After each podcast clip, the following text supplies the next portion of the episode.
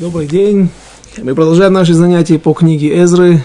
И э, сегодня, как и обещал на предыдущем уроке, э, мы должны разобрать тему э, присутствия или отсутствия. Я не просто я не ошибаюсь. Там вроде бы как тема должна быть отсутствие шхины, отсутствие Всевышнего в храме, но э, мы увидим, что есть комментаторы, которые не соглашаются с такой позицией, и, в общем-то, это не спор между комментаторами, а разный подход или разный взгляд на то, что есть шхина или какие ее проявления э, бывают в нашей жизни.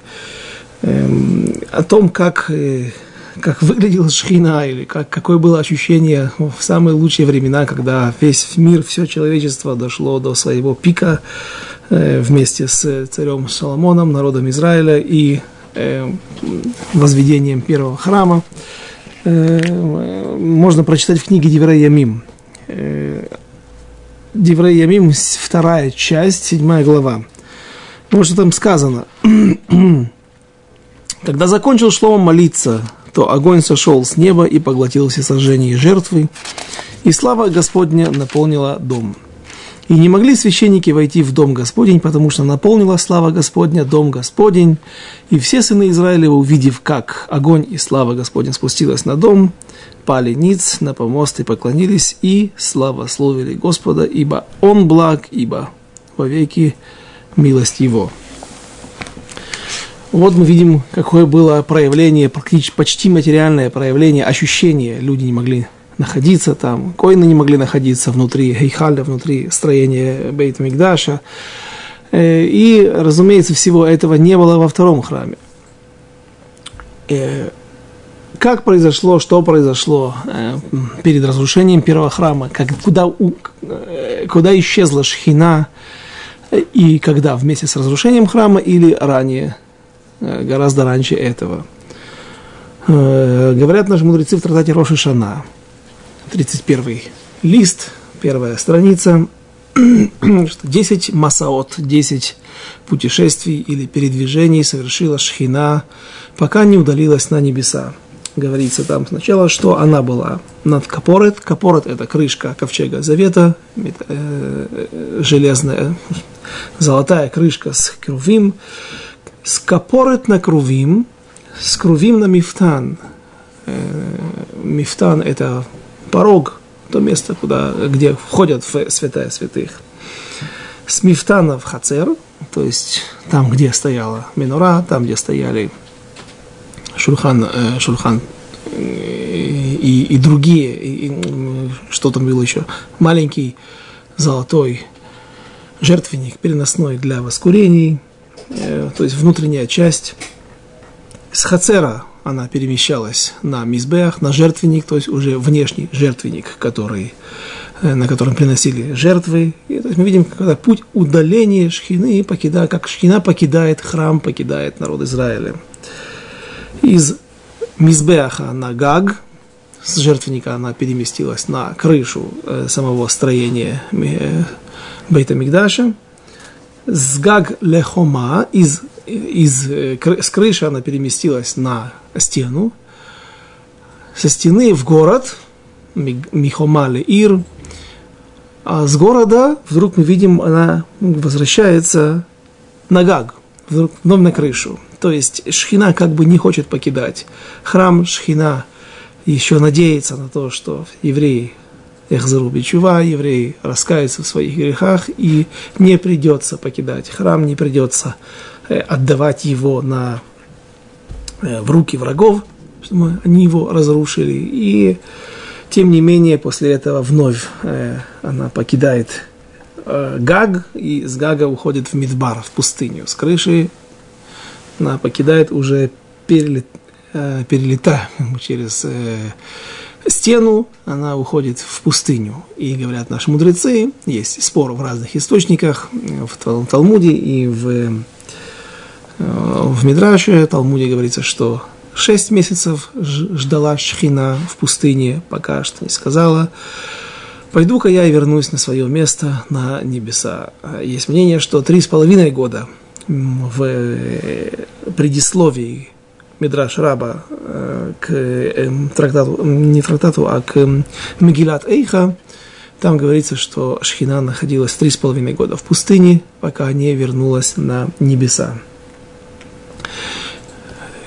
Кто стал причиной того, что Шхина гораздо раньше, чем был разрушен сам храм, начала покидать э, это святое, самое святое место на земле и центр нашей э, духовной жизни.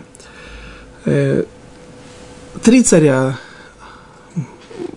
как известно, после разделения, после разделения уже во времена царя Шломо, разделение государства Израиля на две, э, на две части из двух колен, колена Иуды и колена Бениамина, одно государство с Иерусалимом в центре, и десять колен на севере страны, от центра и до, до северных границ Израиля.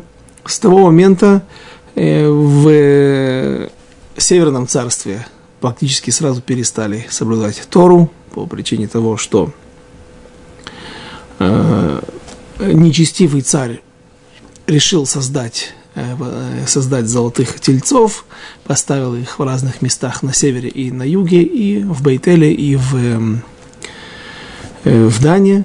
И там э, туда ходили люди поклоняться. Об этом говорится подробно в книге царей, об этом рассказывается. Рассказывается там, как было все продумано с точки зрения психологии, с точки зрения любви евреев к, к традиции, так вот как было все подстроено, все сделано, очень стало быть похожим, то, как, например, в нашем государстве здесь было, почему называется сионизм, сионистское государство, потому что евреи, те, которые создавали это государство, знали, что большинство или много евреев, которые сюда приедут, они, или для того, чтобы привлечь евреев которые жили в Восточной Европе, э, которые были в основном религиозными евреями, чтобы привлечь их сюда, так, э, нужно какое-то название, нужно какое-то имя подобное, похожее у каждого еврея было.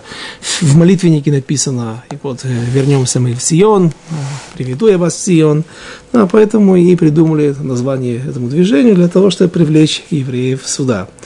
А, хотя, в общем-то, с, Сионом особенно ничего Э, немного, немного общего у, э, у того, что происходит сегодня в светском государстве. Э, так и там подробно разбирается, как были придуманы праздники, как было все подставлено, как было все подстроено. И евреи очень быстро оставляют Тору, евреи десяти колен. И, в общем-то, там сразу же начинается э, идолопоклонства, и так это длилось практически до последних э, царей.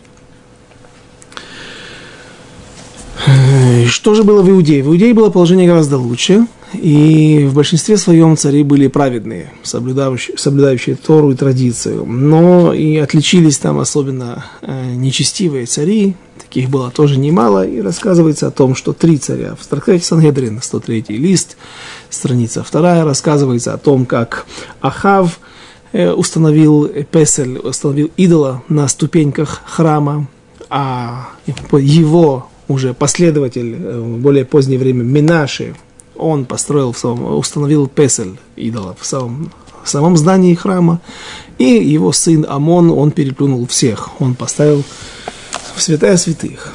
И сказал Всевышний, если так, то если у вас есть Авда Зара, если у вас вы сюда устанавливаете какого-то идола, значит, мне здесь не место, мне здесь делать нечего. Поэтому Шхина покинула э, храмовую гору, покинула храм.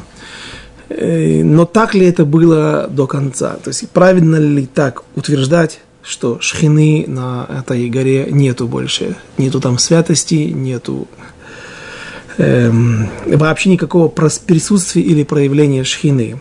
Эм, я не знаю, где это написано, то есть я слышал, где это написано, но я не видел это своими глазами, поэтому ответственность не несу, но ну как-то я был в гостях в Санреде Мурхере, там, где жил когда-то Равицхак Зильбер, Зихрон Зехар Левроха, и, и как-то он одна, гостил там у одного человека на субботу, и зашел еще к нему какой-то другой, другой еврей достойный в гости, и он сказал, ты знаешь, э, он, он пытался нас э, э, уговорить пойти вместе с ним к, к хотелю, было, по-моему, дождливо и холодно, в общем, и поздно. Хозяин, там, где я гостил, не согласился, но тот среди доводов, тот человек, тот еврей, э, среди доводов, которые он приводил для того, чтобы сказать, вот, э, убедить нас, что насколько это важно пойти в субботу к Котелю, он сказал, что Котель, так написано взор, означает, Почему, почему название Котель? Вот мы читали все время Хома, Хома, Хома. Вот здесь вот даже в Игмаре, в Рошишана, который мы приводили, где говорится о десяти путешествиях или десяти перемещений шхины, говорится с гаг, с крыши перешла шхина аля хома, да, она ожидала на стене. Э, почему же вдруг э, единственное, э, все то, что осталось от стены, ее вдруг называют не хома, а котель? Западная стена плача. Так, он говорит, что в книге Зора – написано, что котель, ко, э, можно, если разделить, слово состоит из четырех букв, если его разделить посередине, то получается хав, вав, ко, Хав Вав две буквы. Хав Вав это также в гемат под гематрии 26. Известно, что 26 это одно из имен Всевышнего. 26 букв, 72 буквенная, говорят, вся Тора, это одно целое огромное имя Всевышнего. Есть много разных э, вариантов и разных проявлений, как он проявляется в нашем мире. Как он, имя, которое выражает его проявление какое-то в этом мире. Вот. Котель, а, хав, вав, 26-буквенное имя никогда не удалиться от этого теля. Тель, последние две буквы, это холм. Ну, это он сказал, не знаю, глазами своими не видел, написано, наверняка написано.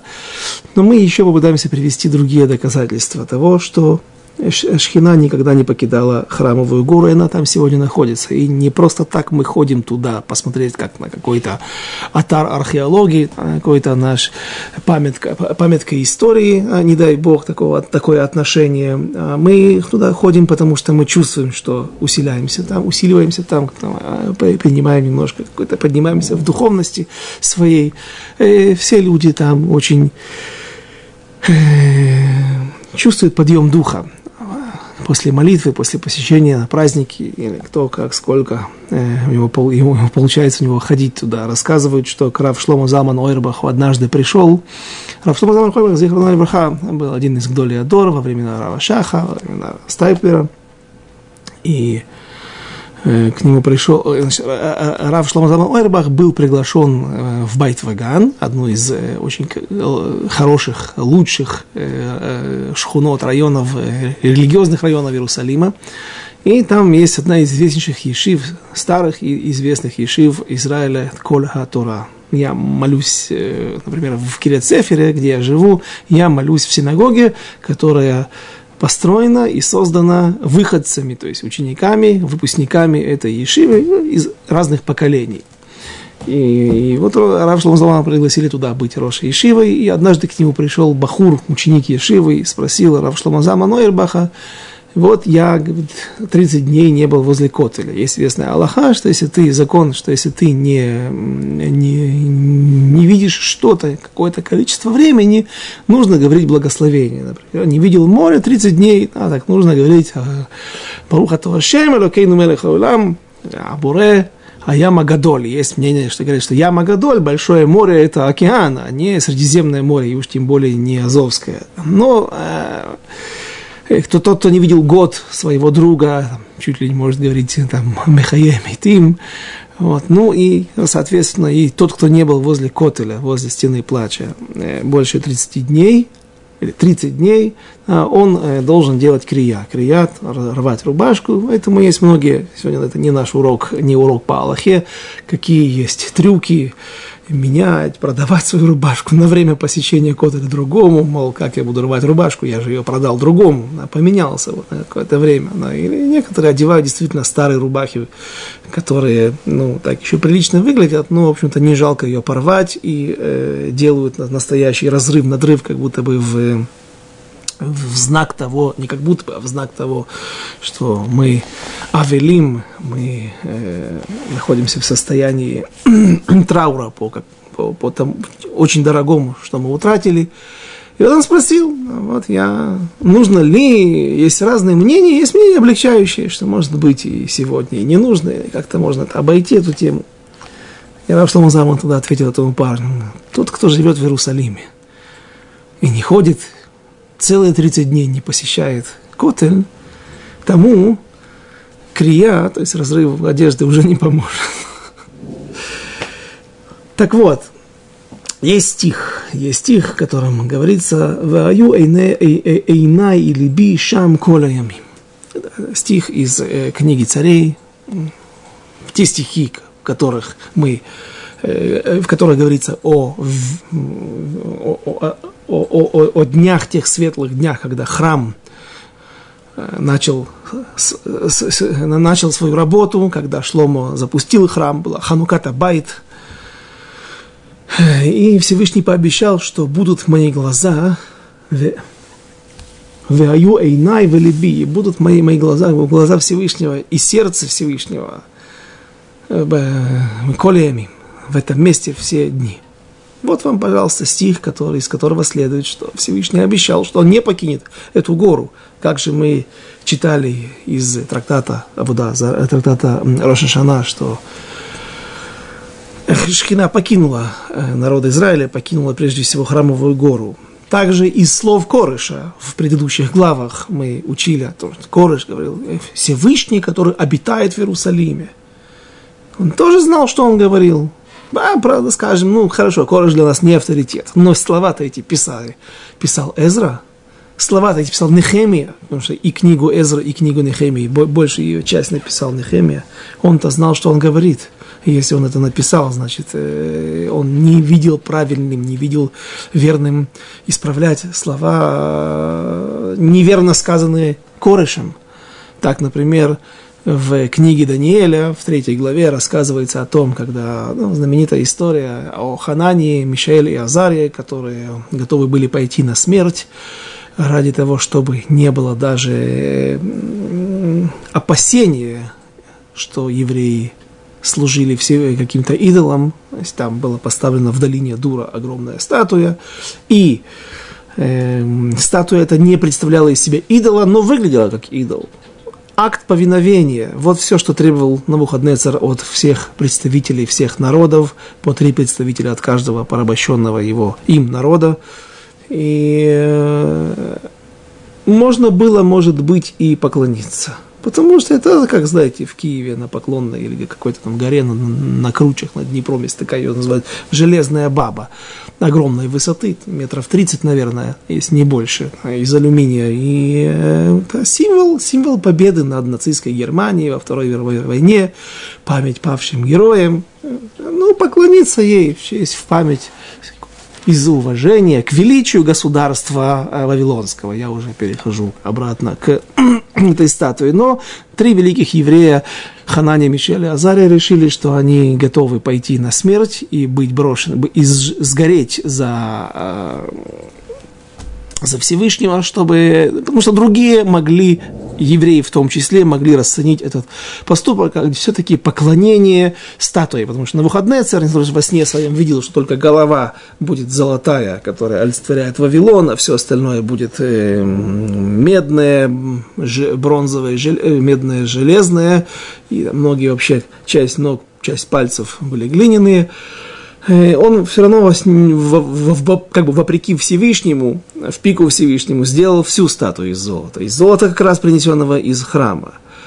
Э, и это могло быть расценено как идолопоклонство. И они готовы прыгнуть в яму и сгореть за Всевышнего, за нашу веру. Они падают, их бросают в эту яму.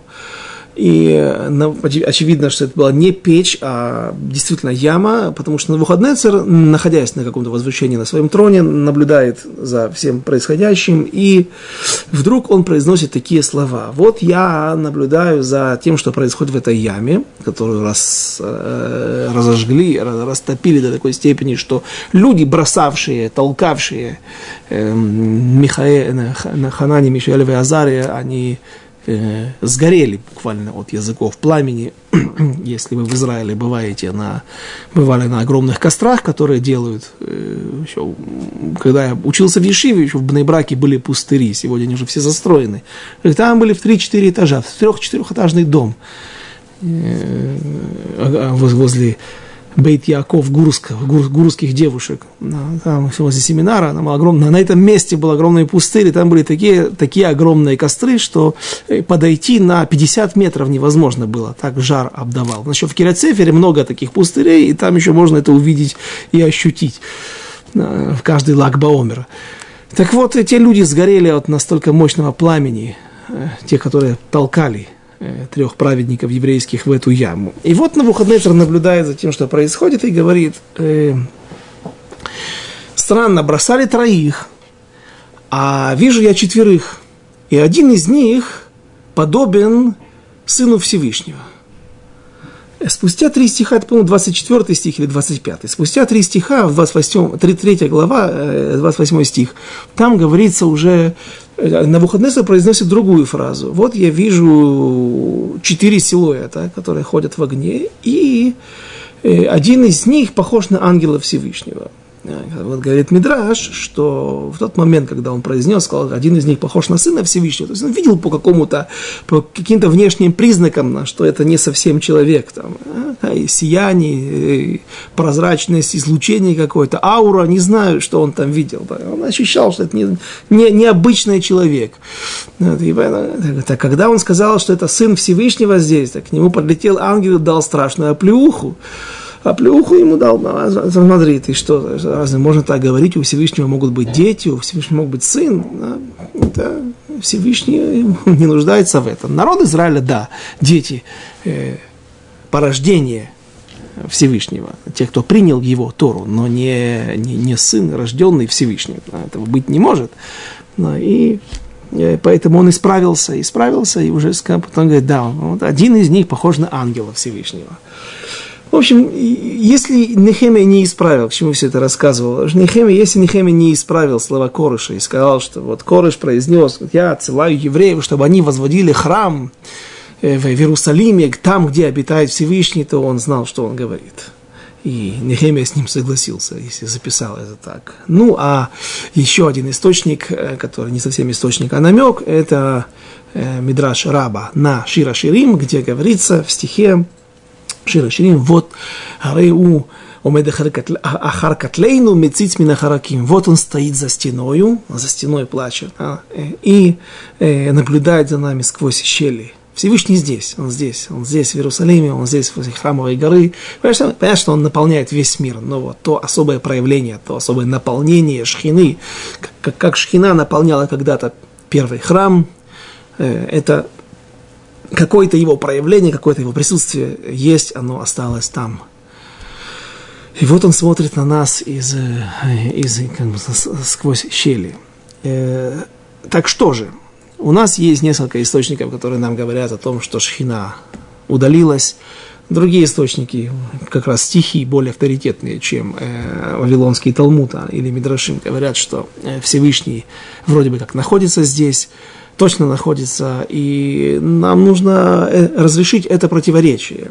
И отвечают наши мудрецы на это так. А есть Рабейну Бахья в книге Браишит, 46 глава, 27 стих, в том месте, где Рабейну Бахья объясняет э, рассказывает о 70 душах, о 70 евреях, которые спустились, о небольшой семье, которая спускается в Египет и которая выходит оттуда в, э, в составе нескольких миллионов человек. И главное, это 600 взрослых мужчин, свыше 2, 600 тысяч взрослых мужчин, свыше, выше, возрастом выше 20 лет. И, и Рабейна Бахи объясняет так, что Шхина э, Зачем нужно было вводить туда народ Израиля, вводить туда семью, развивать его? И, да, нельзя было, может быть, эту семью как ввели, потом и вывести ее оттуда, и дать им Тору уже где-нибудь в Святой Земле. И Рабейна Бахья говорит, что э, шхина – самое высокое проявление – самое высокое присутствие шхины, самое качественное присутствие шхины, ее, ее проявление в нашем мире э, может быть только при присутствии 600 тысяч евреев.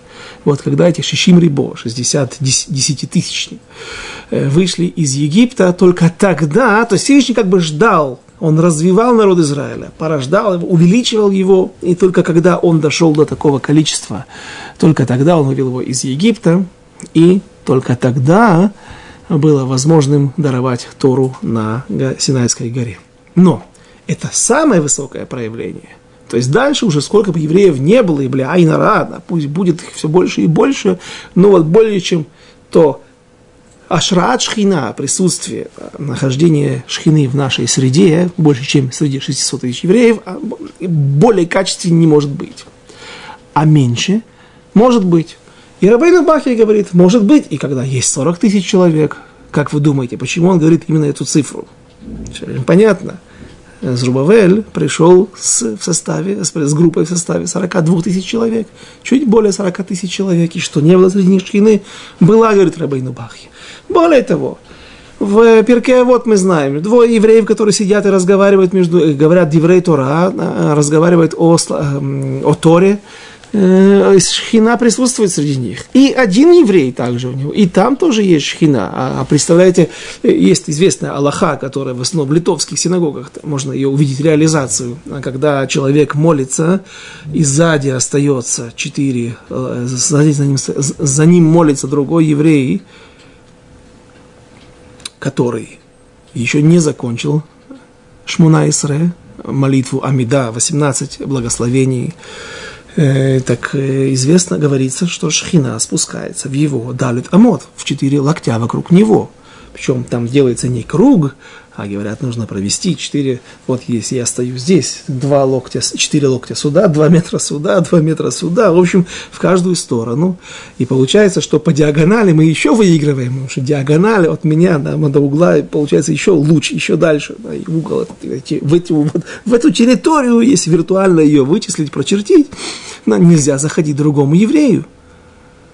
Поэтому все оглядываются. Написано, Аллахе вообще не нужно оглядываться, чтобы не мешать ему, не сбить его каванот, не сбить его мысли. Да, только так вот боком посмотреть боковым зрением, ну как, где он там еще двигается вот так, значит, а, ну, значит, наверное, молится еще, да, если он уже стоит как-то, ноги, ноги оторвал от своего местонахождения прежнего, да, так, значит, можно, скорее всего, он уже закончил молитву. Говорят, шхина спускается к одному еврею в то место, где он молится. Вспоминайте книгу Шмуэль написано там, что, значит так, когда Хана приводит своего двухлетнего сына Шмуэля, начинающего пророка или подающего большие надежды, и он там сразу устроил переполох, потому что проявил свои великие знания в Торе и указал кое-что, что не, не, ну, сказал что, что, то, что говорить не нужно. И Эли Акоин вообще хотел его, ну, убить он его не мог, но он говорит, я как ему не прощу это, а, первосвященник, а Всевышний с небес на него что-нибудь потом пошлет. А я помолюсь за другого сына, и тебе Всевышний пошлет другого сына. И вот она начинает кричать, мама Хана, получившая ребенка спустя 20 лет бездетности, она кричит, и какого ребенка, который в два года уже показывает знания, как будто бы он Гдоля Дор, она кричит, «Они Аиша азот шиитпаляльти имха базе». Я та, та, та, та, та женщина, которая молилась с тобой, да, которая молилась с тобой. Теперь слово там имха написано неправильно, потому что думать имха там с буквой, э, с буквой э, гей в конце. Нет. Они Иша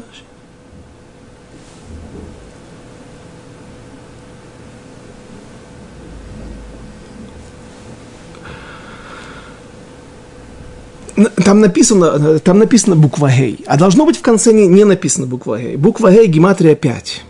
И получается, что она как бы намекает, там, э, пророк Шмуэль, который написал эту книгу, знал, как правильно писать. Вот. И Тосфот объясняет в трактате Проход, что она говорит, Маза имха базе, я, я молилась с тобой, Говорит, я когда молилась, и ты сидел рядышком возле меня, просто уже, мы закончили трапезу, это было в Шавуот по одному из мнений, более распространенному. И я потом пришла к, к приблизилась как можно ближе к мешкану, и ты сидел в это время там. Я молилась у входа в мешкан. А потом вдруг ты своим пророческим даром почувствовал, что спустилась шхина, я еврейка, которая молюсь, значит, в мои дали там, вот, в четыре локтя вокруг меня спустилась шхина. И ты встал, сидеть там нельзя. Поэтому из-за того, что ощущение, что святости шхины, которая спустилась вокруг меня, ты встал и вышел в пятый локоть. То есть ты вышел на разрешенное расстояние, но и там уже можешь делать, что хочешь. Ходить, сидеть и, э, и так далее. Так И так что мы видим? Один еврей, два еврея, десять евреев, миньян, да, достаточно для того, чтобы донести, создать такой мощный ракетоноситель из наших молитв, чтобы они донесли э, любую молитву каждого из десяти на небеса. 40 тысяч, 60 тысяч. То есть, говорит Рабейну Бахи, смотрите, господа, шхина всегда присутствует, она всегда может быть, она может проявляться. Только это разные степени проявления, разные даргот, разные уровни ее, ощущения, проявления. И, он, и потом он касается и нашей темы. Он говорит, Рабейну Бахи, что была шхина во втором храме, но она проявлялась не постоянно – Иногда ее ощущали, как и в первом храме, а иногда не ощущали вообще. А иногда она, может быть, и была, но в слабом проявлении. Таком, что мы и не видели, и не ощущали вообще ее. Не, не постоянно и в более слабых проявлениях. Это объяснение. Итак, Шхина была, шхина есть, шхина будет. Я бы добавил от себя, что и по тому мнению что Раби Шимон бар что ковчег завета находится в недрах храмовой горы, так и это то место, где это капор, это, да, да, мы читали, что Шхина поднялась на небеса, тот источник, тот, э, тот, тот как говорит Анецив, и многие комментаторы в разных местах о том, что, в принципе, что такое был храм. Храм – это было то место, которое ограждало и было создано для того, чтобы, э, где был Гейхаль. Гейхаль э, – святая святых, святая святых внутри ковчега. А ковчег завета – это место, где находятся скрижали завета. То есть скрижали завета, и вокруг них все, вокруг них все вот эти вот слои, разные материальные и духовные построения, все это вокруг ковчега завета. И все это есть, все это есть в Святой Храмовой горе. И не просто так нам нельзя подниматься на Храмовую гору, несмотря на то, что вроде бы храм разрушен, и вроде бы там нет жертвоприношений и службы, но Храмовая гора продолжает обладать своей святостью. И тот, кто поднимается на нее, получают за это карет. Кроме тех, кто приносят жертву общественную, например, Корбан Песах. Потому что есть известная Аллаха, тума утрабы цибур. Тума разрешена, то есть мы все обладаем сегодня нечистотой. А, тмеймет, то есть как будто бы мы ходили на кладбище, как будто бы мы заходили в то помещение, где был труп, или участвовали в какой-то э, похоронной процессии, все эти люди обычно приобретают статус тмеймет, обладающие тумой, нечистотой э, мертвого и от мертвых. И э, такому человеку нельзя подниматься на храмовую гору, только когда он находится в обществе каком-то, в общине, они могут подняться и принести жертву. И даже сегодня это сделать можно, и мы будем об этом еще говорить в книге Эзры. Но сейчас переходим к э, как раз пасхальным жертвам. Мы остановились Итак, мы закончили пять пунктов, пять моментов, о которых рассказывали наши мудрецы, которые не доставало в, эм, во втором храме. Последний из них – это шхина. И мы остановились на стихе, э, 6, стих, 6 глава, 19 стих.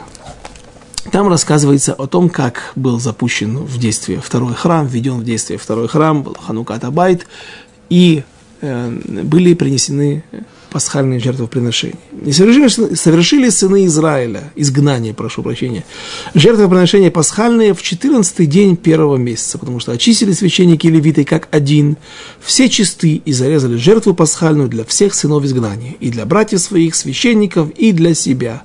И ели сыны Израилевы, возвратившиеся из изгнания, и все отошедшие от скверны народов земли, и присоединившиеся к ним, чтобы искать Господа Бога Израилева.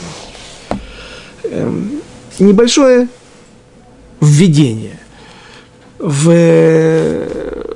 в трактате «Пора» нет такого трактата в Вавилонском Талмуде, а есть Мишнайот. Там говорится о том, что есть разные виды сооружений для наших э, ритуальных служений. Один называется Мишкан Бешлимуто. Что такое Мишкан Бешлимуто? Это тот же Мишкан, который, э, скиния, которая была построена еще Моше в пустыне. По ее подобию был Мешкан какое-то время в Гильгале, потом он был в 369 лет в Шило, и пока не был разрушен филистимлянами. И вот Мешкан Бешлемуто – это Огель Бешлемут, Огель Натуи, построенный шатер, потому что э, Мешкан это был шатер, сверху не было постоянной стационарной крыши, а были различные ериот из различных материалов, шкур, козьих и тахашей. Э, в Шило уже были не деревянные стены, а каменные стены, но по-прежнему крыши не было, по-прежнему были те же ереот. И вот такой мешкан, в котором есть внутри ковчег завета, он называется мешкан бешлемуто. Мешкан в своей цельности, полный мешкан. Что-то можно приносить, какие жертвы? Все. Их очень много, классифицировать их э, уйдет много времени нужно чертить таблицы, смотреть, иметь их перед глазами, потому что жертв очень много. Но мы разобьем сейчас, для нас очень будет важно понять э, жертвы, э, какие можно было приносить в одном виде сооружений, в другом и третьем. А, итак, у нас есть жертвы, которые постоянные, самые частые, самые необходимые. Обязанность приносить их всегда жертвы. Курбан Тамид утром и вечером. Например, в новомесячье Рошходыш приносит, как сегодня, сегодня Рошходыш, э, Рошходыш Шват, сегодня обязаны приносить жертвы, э, когда был храм. Дальше есть праздничные жертвы, тоже постоянные. Теперь есть частные жертвы. Олот вы недарим, недовод. Человек пообещал, человеку хорошо живется, человек вышел живым из операции, после операции какой-то тяжелый, из какой-то передряги, э, заработал денег, э, хочет э, отблагодарить Всевышнего и пообещает что-то принести ему в жертву. Это вот частные, личные жертвоприношения. И есть общественные жертвоприношения. И почему нам важно именно вот эти три, три, три, три, три вида этих жертв? Потому что Существовал Мешкан Бешлемуту, как говорит Мишна Бепара. Существовал Бамагдула. Что такое Бамагдула? Бама – это подмостки сегодня. В театре так, театральные подмостки. Бама. Теперь Бама на самом деле это э, не курган большой с жертвенником, как, э, например, я представлял до какого-то момента, пока не где-то что-то там э, ну, увидел прав, правильный Деврей Тора, правильное объяснение этому. Э, Бама Гдола – это тот же мешкан, построенный, как он есть, со стенами, с забором, с, с, с, с шатром, но только внутри нету ковчега завета. Такое, например, после разрушения храма Мешкана в Шило филистимлянами, скрижали завета находились в Кириат Ярим, в, э, там, где сегодня Телистоун построен город, или Абугош, черкесская деревня, находился в одном доме, скрижали были там, и ковчег завета. А Мешкан стоял в городе Нов – отдельная тема, опять же, почему это так, так, так, так произошло, но, то есть, был мешкан с жертвоприношениями, с жертвенником внутренним, но, внутренним и внешним, но без ковчега завета. И вот это место называется Бамагдола. Так вот, на это Бамагдола можно приносить все тоже жертвы, кроме общественных жертв, которые не ограничены временем. То есть, допустим, жертва постоянная, ежедневная, утренняя, вечерняя, она ограничена временем, или у которой есть постоянное время. Новомесячие тоже ты не можешь принести посередине месяца эту жертву. У нее есть определенное время, как суббота наступает в определенное время с выходом звезд и заканчивается. Да, Моца и Шаббат, да, также с определенным моментом, выходом звезд на небесах спустя сутки. Есть жертвы, которые можно было приносить, общественные жертвы, например, грехоочистительную жертву за какое-то общество, от, от общества, но ты ничем не ограничен. Ты можешь принести ее завтра, ты можешь ее принести послезавтра. Так вот, эти жертвы Бамагдола на больших, в большой жертвенник или центральный жертвенник, как-то перевести, да, центральный шатер без ковчега завета, вот там эту жертву принести нельзя. Была еще Бамактана. Бамактана – это жертвенник, который каждый человек имеет право построить у себя дома. Когда был храм в Шило, мешкан в Шило, нельзя было принести больше нигде жертвы. Когда был построен первый храм, нельзя стало, не, не, не, также и даже на Бамагдола нигде нельзя было больше приносить жертвы. Но в тот момент, когда был разрушен храм в Шило, мешкан в Шило, и был нов Бамагдола вместо, без, эм, без ковчега завета, в это время можно было приносить жертвы на частных каких-то жертвенниках в каждом доме, наверняка в каждой деревне был какой-то жертвенник, и там человек мог приносить какие жертвы? Собственные, не Корбан Тамид. Это центральная жертва только в центральном месте, или Баба Магдола. Только жертвы, как мы сказали, недовод, какие-то пожертвования и олот, то есть какие-то от себя, от себя, подарки Всевышнему, благодарность Всевышнему и так далее. Что у нас получается? У нас получается, что второй храм это была Бамагдула. У нас была святая святых. У нас был храм. У нас было здание Гейхаль. Все было. Все внешне. Вне, еще и крупнее даже он был. Да, все, стены, все отстроено. Жертвенник внешний. Но внутри нет ковчега завета. Ну, только что мы сказали. Так он там где-то внизу. Он должен быть здесь на месте, святая святых. Так это получается даже не мешкан, это не храм, это Бамагдула. А как же они приносили пасхальные греха, очистительные жертвы, о которых мы прочитали сейчас? Что это были за жертвы? Это были жертвы не установленные, не постоянные, с которыми нет проблемы во втором храме. Это были жертвы, которые были принесены, их написано 12 жертв, которые были принесены за народ Израиля и за его грехи, наших праотцов, в первого храма, когда 12 колен грешили Авода Зара, идолопоклонством – и вот сейчас, когда только храм был введен в действие, введен в строй, и появилась возможность приносить жертвы эти, сразу же они были принесены. И остается у нас вопрос, а как их можно было принести? Такие жертвы, которые обладают статусом, входят в категорию жертв общественных, не личных, и жертв, которые не ограничены временем, или у которых нет постоянного времени – как их можно было принести в этом месте, в втором храме, где не было ковчега завета. И мы остановимся на этом. И начнем следующий урок с объяснения, как они могли принести эти жертвы, как вообще евреи или коины могли очиститься, ведь не было, нужен, нужен пепел красной коровы сожженной. Как они могли очиститься, как это происходило во времена Хискияу, и почему нужно было принести именно жертвы? Вот такие, 12 жертв, почему было написано сырый зим, козлов, коз, э, ну, козлов, а эз и за, это, почему нужно было именно их, этот вид жертв, этот, этот вид животных взять для этой жертвы, обо всем этом и о многих других интересных вещах мы поговорим в следующий раз. Спасибо за внимание, до свидания, до новых встреч.